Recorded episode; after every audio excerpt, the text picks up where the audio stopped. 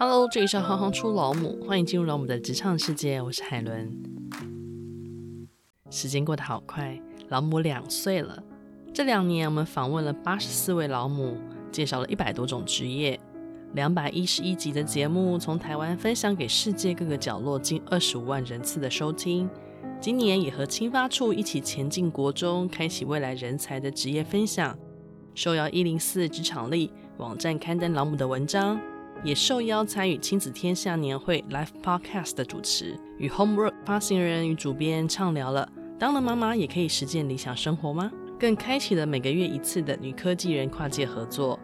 随着女科技人电子报每月的初刊，海伦与总编进行当月主题深入的对谈，谈女科技人的各种养成。本集是两周的特别节目，周二制作人左边和我们分享艺术治疗的学习。同时，我也会分享生涯咨询师的内容。周五，我们的小编 Alison 会跟我们聊聊参与劳模团队的成长历程与小编的工作秘辛。最重要的，我们会在本周开始进行两周年斗内的回馈活动。只要您单笔支持节目一千元，老母就会回赠意大利限量拜占庭式马赛克项链坠饰，或是佛罗伦斯手工精致巴洛克木质杯垫作为感谢。详细的活动资讯，请见老母粉砖的置顶文。那我们就先欢迎左边。嗨，大家好，我是左边。嗯，诚如刚刚所说的，因为今天是个两周年的特别节目，所以我们会把我们的幕后团队请到台前来。那其实我们的幕后团队就是左边。礼拜五的时候还会有另外一位幕后团队的成员，是我们的小编 Alison。二零二零年的时候，我们开始做这个节目的时候，你才刚离开产品经理的工作。那时候你想要访问一百个母亲，那我们就开始这个行行出老母的旅程。到两年之后，你现在即将要成为了生涯发展咨询师，那你可以跟听众分享一下心路历程吗？比较少跟大家聊这一块，因为以往大家可能都听到我在访问大家嘛。那其实两年前担任产品经理的时候，那个时候会想离开，其实有一个很大的念头会是，我觉得不论我再怎么努力，其实是成就公司。那说老实话，谁不是呢？只要你今天在公司里面工作，我们就是拿自己的时间去换取所需要的报酬嘛，所以这也没有什么好说的。但只是在另外一层心理层面的意义的时候，我常常就是会这样问自己：就是我这么劳心劳力的卖命的状况之下，成就的终究还是公司。那如果这份劳心劳力它其实没有被珍惜，或是没有被看见的时候，它到底？值不值得我这么做，或是我这么努力跟拼命这样？所以一开始是有一个点，其实也是从这里开始的。那离职之后，想要访问一百位母亲，原来只是希望记录一百位母亲的故事。那后来当然也就是透过了职业的这个角色，从此切进母亲的这个身份。所以我一开始是没有太设限，我们也没有思考过说可能预期会访问到什么样子的内容，但。我觉得在整个的过程中，除了认识了各式各样的职业，它的不同面向跟有趣的、辛苦的、需要被认真看待的各种专业的技能之后，发现到了另外一件事情，就是几乎每位受访者都是母亲嘛，她会非常非常努力的在自己的工作的专业领域之余，跟家庭之间去找到那个所谓的平衡这件事情。的确，找平衡，它本来就是我们人生一辈子当中一直在追寻的一个目标。后来有机会接触到了生涯咨询师的这个角色呢，其实也是有一点基于像这样子的出发点，然后才开始去做接触的。因为生涯咨询师很多时候我们在聊生涯，它其实不单纯只是职涯，因为职涯只是你生涯的一个部分，因为你的生涯可能还包含你的家庭关系，包含你的。呃，人际关系，甚至还有你其他生活的其他各各个方方面面的不同的角色的扮演，所以在这么复杂的一个人生的角色的过程当中，我们要怎么去寻找到那个所谓的平衡这件事情？所以那时候我才会觉得特别特别想要往生涯咨询师这个面向去做发展，过程当中也受了很扎实的训练，所以我很期待未来可以把这样子的学习经验投注到。行出老母的这整个我们的品牌里头，其实人的生涯议题，它可能发生在你的各个阶段。有可能有些人大学刚毕业，他可能就遇到第一个生涯议题，他可能不知道我未来未来要做什么，或者是说你进入了一个产业，但是在这个产业里面感觉到迷惘，不是很清楚自己是不是未来可以继续在这个地方生根或往下走下去，或者是说你在这个产业已经待了一大段的时间，但是好像有点想要离开。可是不是很清楚未来的方向，或者是你即将退休，退休之后我又要面临其他的不同的人生阶段的时候，我该怎么去做选择？所以，生涯咨询师他这个角色能够陪伴的我们的人生的阶段跟面向，其实是非常多的。当然，很期待未来有不同的机会点，把这样子的讯息跟概念可以再回馈给大家。好了，我问你哦。如果说哈，我现在嗯要问你，你今天你觉得你会想要给自己一个什么样的名字？然后你觉得你今天是几岁？跟你实际上的其实没有关系，而是说你今天觉得你要叫什么名字？因为名字是我们的一个代称嘛。那我们。出生之后，当然名字是父母给的，当然也有绰号啊。嗯、人生的每个阶段，像我自己的外号、绰号，就是一直不停的在更换。那你觉得你今天你叫什么名字？然后你几岁？哇，这问题好深奥。今天吗？是觉得说我今天我觉得我叫什么？今天我就叫海伦，因为我有想过说，我今天要不要叫妈妈，或是我要不要叫我的其他名字？可是我觉得我今天就是海伦，就我在此时此刻。那我的年纪，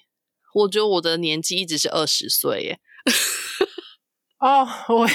我是十八，我觉得我也我一开始有想到十八，可是我觉得好像是二十，因为我觉得二十好像比十八再多了一些经历这样。但这个经历是永远说不满的，所以我就觉得我应该是二十岁。那我说我二十岁，主要是因为我觉得我对于凡事好奇的这件事情，从二十岁到现在没有改变过。那如果说你对于你的工作，你有什么样子的一个呃愿望？就比如说今天有一个阿拉丁神灯，对，然后你可以许一个愿，你觉得你对于你的工作的愿望会是什么？我希望我对于我的工作的愿望是，来找我的人，每个人离开之后都能够带着自信的笑容离开。哇哦，这个很棒诶诶，为什么你会想要问这些问题？因为这个，我觉得我好像被带到了什么地方诶。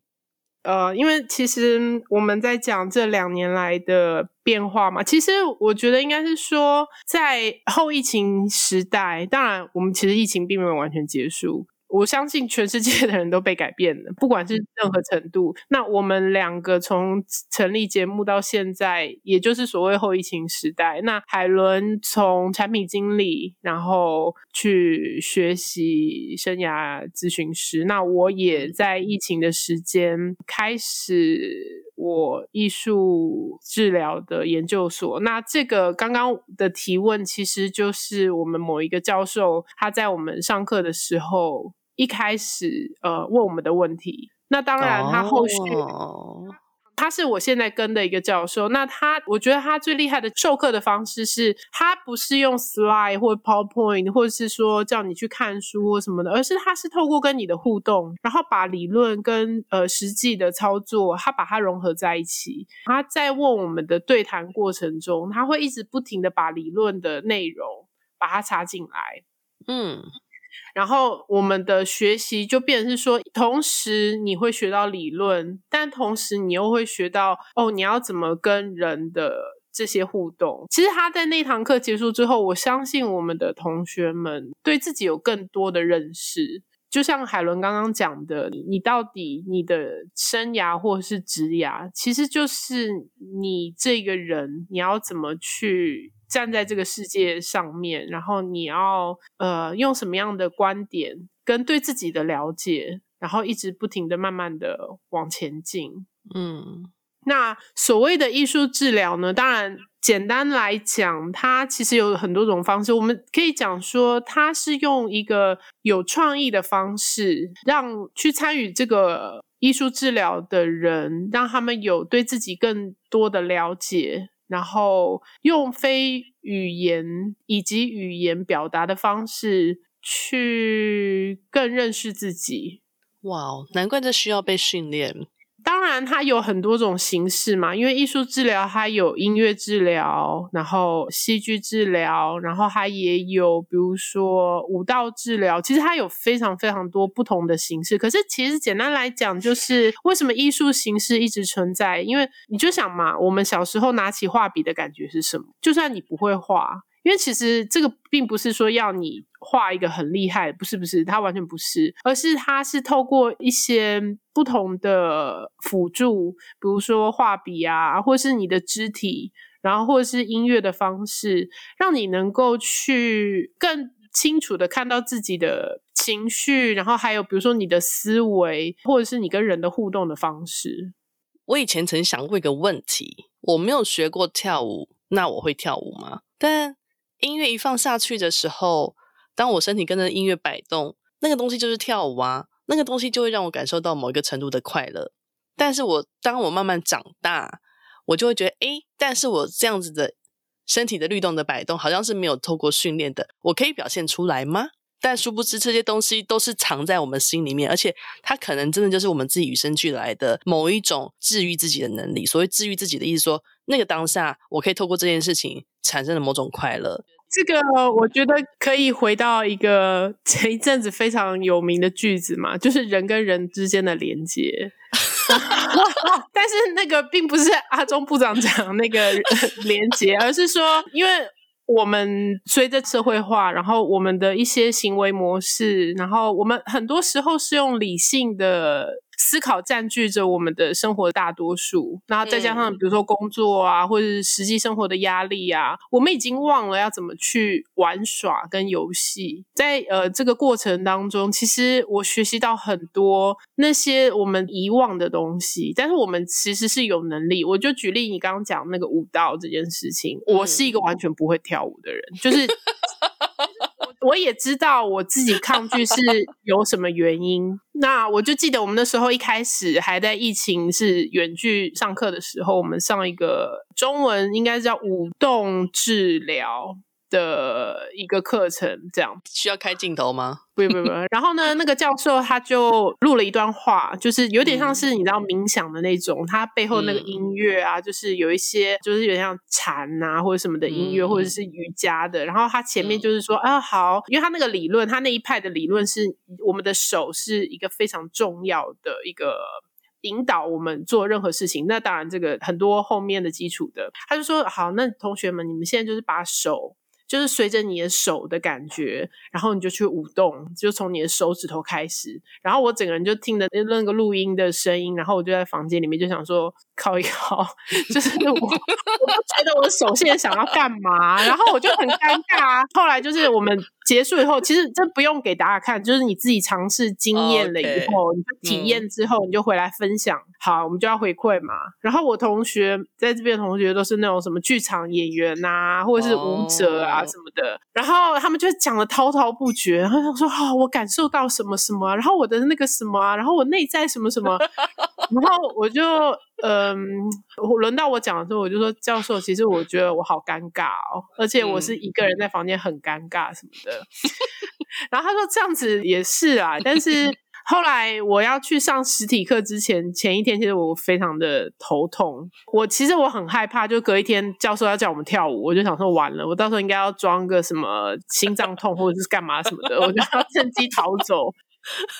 因为连我在这边，就是我朋友婚礼什么，他们都叫我跳舞，我就说跳舞打死我都不会去。嗯，可是反而他非常有技巧的，我们学，因为他其实就是要教我们带领团体嘛，然后跟他也要一边讲理论这样。那一样的舞舞动治疗，他也是，他就是从一开始。慢慢，他是非常间接性的，让你从非常非常简单的步骤开始，但是它是以一个团体的形式进行。然后后来最后那一整天呢、啊，我们完全就是融入了那个状态。然后我一点都没有感觉到尴尬跟害怕，或者是觉得不自在，完全没有。我那时候也蛮讶异，然后我们最后在讨论的时候啊，我就说，哎，我觉得我们好像回到了原始人部落的那个状态，因为其实人类啊，我们的历史发展，你说真的到文明的阶段，其实是很短暂的。我们人类的，你知道，就是围绕着火炬，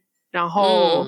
全部的人就围在那里。其实他的那个东西是存在我们的 DNA 里面，但是好像没有再去被触碰的，嗯，所以他的那个舞蹈治疗的方式，它其实是唤起了我们的最原始的那个东西，人跟人之间的连接。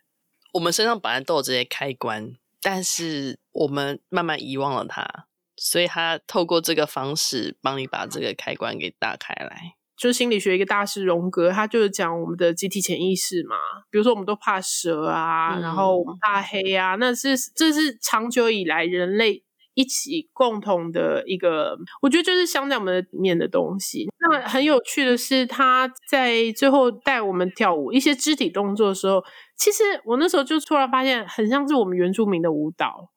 然后，那当然，那个也是很多地方，不只是台湾的原住民的，而是说。其实我们的一些没有在使用的东西，它其实可以带给我们很多的满足。诶，我不知道怎么去描述那个感觉，因为其实，在那一天结束之后啊，其实有一个女生，我们同学，她就哭了。那她哭的原因是因为她觉得她感觉到她被接受。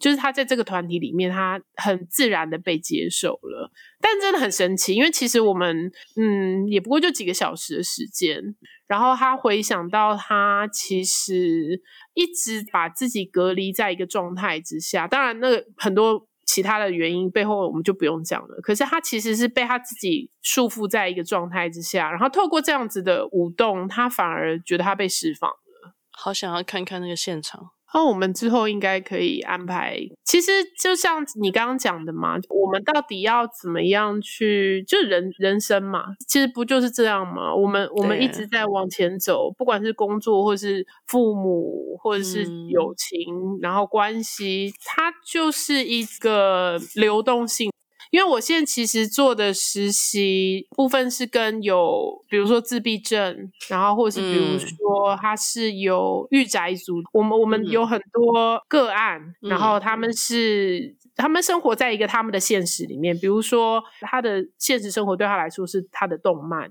嗯，然后可是这样会有一个问题是，他 OK，他可以跟他的动漫角色。生活，可是他没有办法跟真正的人接触。但问题是我们就是群体的动物啊，人类就是群体的动物。嗯，他比如说他家长会带他们来做艺术治疗，是透过艺术治疗的方式，让他们把他们的世界跟真实的世界做一个连接。我懂，产生连接性。那比较特别的是，我现在跟的这个教授，他是用虚拟实境跟扩增实境来做艺术治疗。哇哦！Wow. 所以呃，这是我目前正在学习的部分。然后呃，我们会用很多不同的方式，甚至比如说跟博物馆的合作。我觉得之后我们可以慢慢再聊。那基本上，我觉得回到刚刚的问题，就是说我为什么要问你的阿拉丁神灯的那件事情？其实这个就会扣回行行出老母嘛，就是所谓行行，嗯、当然老母母亲也是一个你的身份嘛。那你做什么职业？其实它很大一个深层是，比如说第一个就是你是在哪里出生嘛？比如说你在印度出生，跟你在台北出生绝对会不一样。那还有你在什么样的家庭，你的你的双亲，它其实就是会影响到你未来的工作。那我们在做的其实是希望可以给。更多的不一样的视角或是故事，让大家有不一样的可能性。那这其实这个也是呃，我在学艺术治疗，他希望可以提供更多的可能性。不论是在听每个人的故事的那个当下，或者是呃，我去上了生涯咨询师的课程。然后，even 是你现在的所谓艺术治疗这过程，我觉得我们都在透过某一种方式去了解、聆听、体验别人的人生，然后进而希望他们可以从我们的无论是节目的产出也好，或者是文字的阐述也好，希望他们可以透过这些面向找到一点力量。因为你刚刚一直在讲那个所谓的不同的角色的这件事情，我觉得反而是，嗯，年纪越长，这个角色会越来越多，然后我们会看得越清楚不同的角色扮演的时候，我们对于这个角色的需求是什么，或者是说它对我们代表的意义是什么？我觉得这东西好像会跑出来，但我不知道。我是不是自己经历过了这一遭，我才慢慢看见这些事情？因为这些事情对我来说反而变得非常的重要。它之所以重要的原因是我不会在我非常疲累的时候，突然间觉得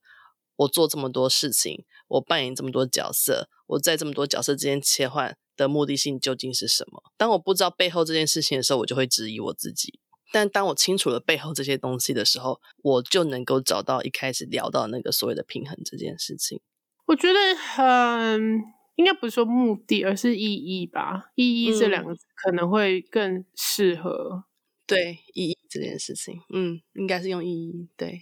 上完真爱咨询师的课程之后，我发现自己对于自己有很多的不同面向的觉察。那当然，课堂上他会运用不同的方法嘛，只是说这些方法其实跟。刚刚我们聊到的艺术治疗的，透过一些不同的媒介与你自己，无论是身体上或是内心上产生那个连接，我觉得有点异曲同工之妙。因为很多时候我们在生活的那个当下会被正在发生的事情困扰着，或者是说心中有很多想要达成人生的不同的目标困扰着，会觉得我怎么没有办法在这个同一个时间点之内完成这所有的事情。但很多时候，我们其实是被那个当下所所蒙蔽了吗？所以，透过生涯咨询师，他可以让你知道说，我们在追求生涯的过程当中，很多时候，比如我举个例子，比如说有时候你是要把时间轴拉进去的，时间轴拉进去之后，或许你希望达到的三个目的，它都可以被达成，只是它满足的时间点会有所不同。它就是在解决，无论你今天是面对职业上也好，或是说人生的角色的变化也好，它都可以透过一些不同的方法，然后让你找到的一些可能你可以觉察到自己不同面向的一些解决的方式。那当然，现在咨询师他最主要的角色会是陪伴着。我们的个案，然后走过他的人生这一段，因为通常会来找生涯咨询师的人，他基本上就是在他人生这个当下感觉到所谓的迷惘嘛，我不知道我接下来要往哪里走，或者我该怎么走，所以我们的角色呢，就会是陪伴着你往那个面向走，试着帮你拨云见日，让你看到自己的优势，然后让你察觉到自己的价值，然后重点是能够赋予你继续往前的动力。那这个动力呢，它有可能我们生涯咨询师这个角色抽离了之后，你还可以带这个动力继续的往前走。那我觉得这个也是我自己在上了生涯咨询师这个课程当中得到的最珍贵的礼物，跟我们行行出老母节目的宗旨一样。嗯，今天或许大家会听到了很不一样的节目的结构，我们透过很对谈的方式，然后。我跟左边来聊了一下，从一开始做节目到现在的，不管是心路历程也好，或者是我们中间的体悟也好，重点是我们跟大家分享我们现在正在学习跟进行的事情，很期待未来有不同的系列的产出。有持续在收听我们的节目，或者是在发了我们粉专的，应该都知道，我们其实在此之前好像比较没有进行小额募款的活动。那我们很期待这样子的节目。可以持续下去，所以发起一个小额募款的活动。那这个小额募款的活动呢，费用少少的，但是也可以得到一些我们从意大利带回来的小礼物。那如果真心喜欢我们的节目，也觉得曾经在这节目当中获得一些不同的观点或是力量的话，那就欢迎踊跃的支持我们的小额募款。那很感谢今天大家的收听，我是海伦，我是左边。那我们下次见。拜拜。拜拜。